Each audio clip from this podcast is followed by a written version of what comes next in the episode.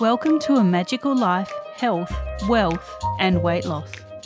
I'm your host, Magic Barclay, lead practitioner at Holistic Natural Health Australia and #1 best-selling author. In this podcast, I aim to give you practical tips on how to accelerate and sustain your health, increase your financial, spiritual and emotional wealth, and to look at something that haunts many of us needlessly, weight loss. In some episodes, I'll have guests available to give you even more tips, but in others, the floor is yours. Drop us a line at A Magical Life Podcast on Facebook and let me know what you would like to know more about. Now, sit back and enjoy, because it is time for you to create and truly discover a magical life. Welcome back to A Magical Life. I'm your host, Magic Barclay, and today I'm again joined by Carrie Leaf. Carrie is a mum of toddlers. She's a fur mum. She's a mindset expert, but today she's going to talk to us about why you are your health expert. Welcome, Carrie. Thank you. Thanks so much for having me. My pleasure. Now, this is probably a topic that many people will go, no, my naturopath is, my doctor is, my functional medicine doctor is, someone else is my health expert. So can you explain to listeners why they are their expert and how they can find what's right for them?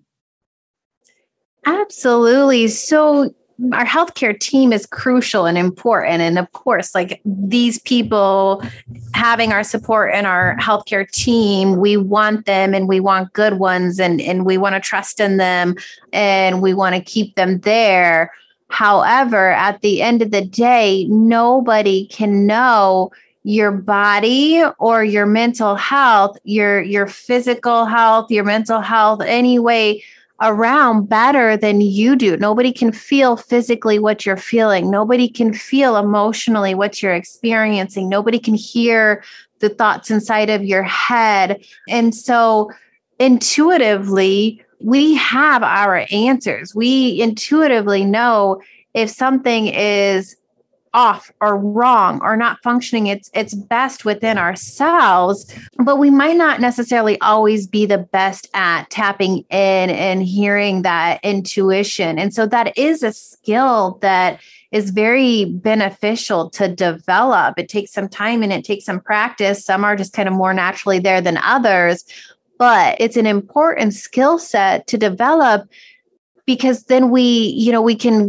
get the indicators sooner. We can get more in tune with ourselves mentally, emotionally, physically, and we can recognize then, like, no, something's not right. Something's off. I'm not feeling my best. Something's not functioning quite like it used to, or how I know it can. And when we're more in tune and we can then turn to our team sooner, we're going to have better health results all around. You know, this is about prevention or catching things early on if we want to maintain the best health possible. But we all know the people that might ignore or overlook or be so disconnected from their body that they're not even recognizing or noticing changes or symptoms within their body and their physical or mental health. And so it is worth jumping in and connecting to the body and in connecting to the intuition to be your own best self healer. You're the expert of you. Your team helps you go through that journey and that process. And so what are some ways that people can understand or identify their response to what is being said or to a supplement or to a program? Because many times these whispers can be ignored. They're not seen for what they are. So what are people looking for? I think people are going to benefit from looking for what works for them in multiple areas, you know. So, for example, in general, studies would say 7 to 9 hours of sleep is what helps most people function best. There's the rare, smaller percentage of people that can get away on fewer, like 5 hours of sleep. But most of us function the best around 7 to 9. Through experience, paying attention and trying different things, I've learned I do better on the closer to 9 side. I like my sleep. I like that 8-9 hour range. And then I notice it pushing past that. If I'm getting to 10, it's a little bit too much for me. Now, other people, if they get in tune, they might say I do better around 7, hours of sleep. And then the same goes for what we eat. We can all have different sensitivities to different types of food. Certain foods don't affect all of us the same. We're all human, but we're made up differently. So, maybe I can eat certain fruits all day long, but somebody else is going to have a hard time experiencing and digesting those fruits. And so learning and getting in tune with what kind of foods does my body operate the best with? Obviously, exercise as well. Some bodies are built for different types of exercise. I've learned through life experience and also some genetic testing that my body is not built for like long distance endurance running. I am a sprinter. I can do the short bursts and have strength there. But the way my body is built and designed, I'm not going to be a cross-country person. It's not set up that way. And so it's fascinating to know, we're all built in different ways. And so learning how our body best operates and functions and works is pretty key to getting the best results. And then I like to have people look at that like mentally, emotionally too. If you're feeling a strong emotion, check in and see if you can tie that into and figure out where you're experiencing that emotion in the body. It's going to show up in the body. For example, my anxiety tends to, the first physical symptom that I'll notice is a tightness, a clenching in my jaw.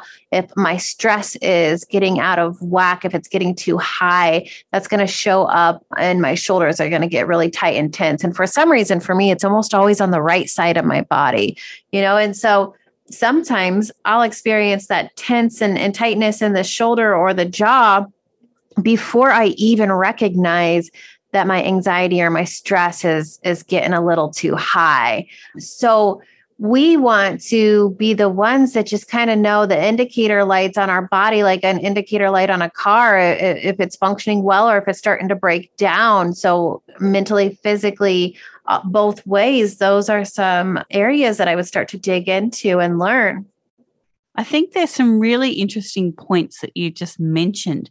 So many people talk about a gut feeling. Say your doctor or your nutritionist or your naturopath says, do ABC, but you're not really feeling it and you don't know why, but something's saying, no, that's not for me. I think a lot of people don't feel like they have a right to voice how they're feeling.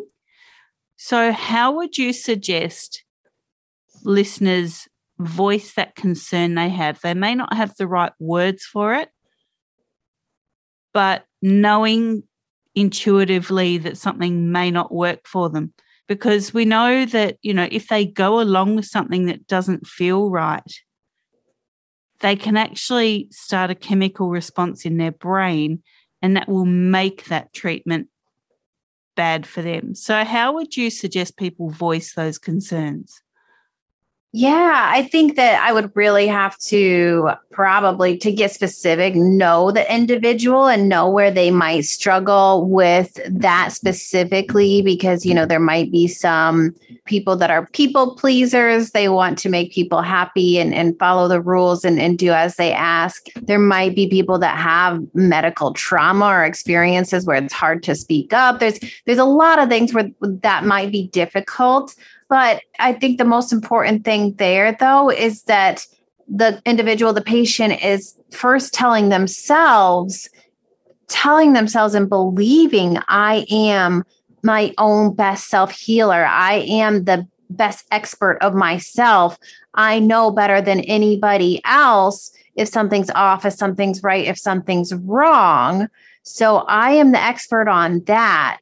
This doctor is the expert in their scope, their practice. And so they might have good options and suggestions to try because of their training, but they're not me, so the most important thing there is telling yourself, I am the expert of me. I am the expert healer of myself. I'm my own best self healer. And from there, it would just be voicing something like, I don't think that's going to work for me, or I'm not sure how well I'll follow through on this, or this doesn't feel quite right. Is there another option?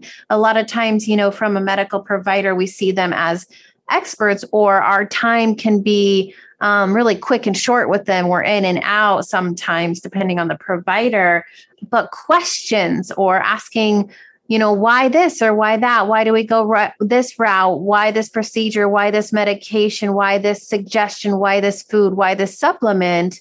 And, maybe voicing, I struggle with this, or I'm not so sure about this. Is there an alternative? So being very curious and knowing that you're entitled to that.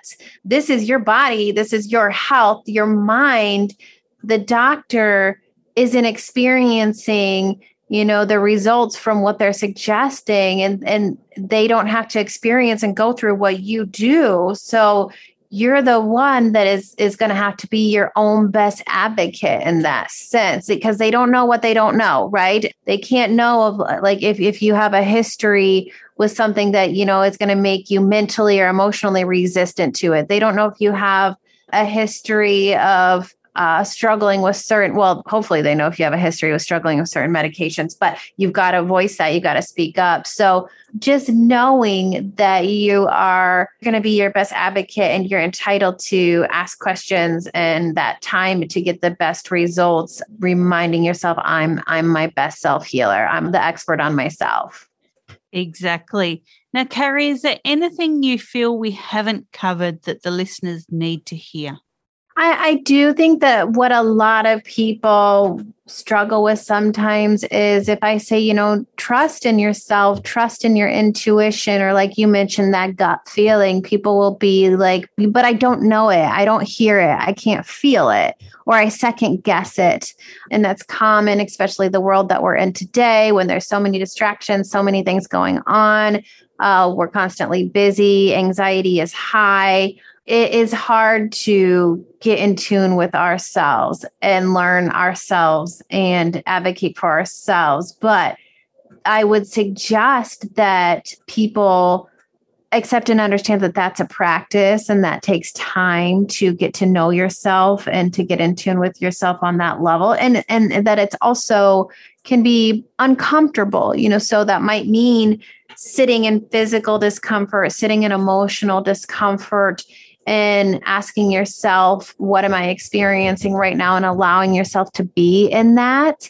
And it's within that time and that moment that you sit in it, and that you are either quiet or you sit with that physical or emotional discomfort for a moment, that you're going to get your answers, and then you're going to get more in tune with yourself. But oftentimes we find it uncomfortable and we jump right out and we go to the next thing, and we're busy and we got this going on, and we let the mind wander. So mindfulness, being in the present moment, sitting with our physical and emotional discomfort and experiences and just letting them be is going to be what will help us get in better tune with ourselves and understand ourselves better, so we truly can be our best self-healers.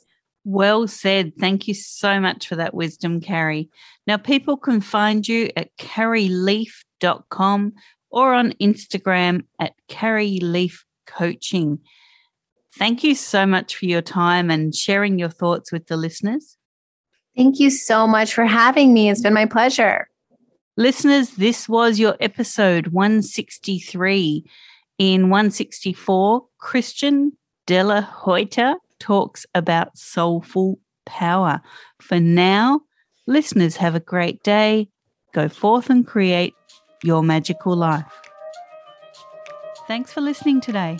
Please subscribe to hear future episodes, leave a review, and share this podcast.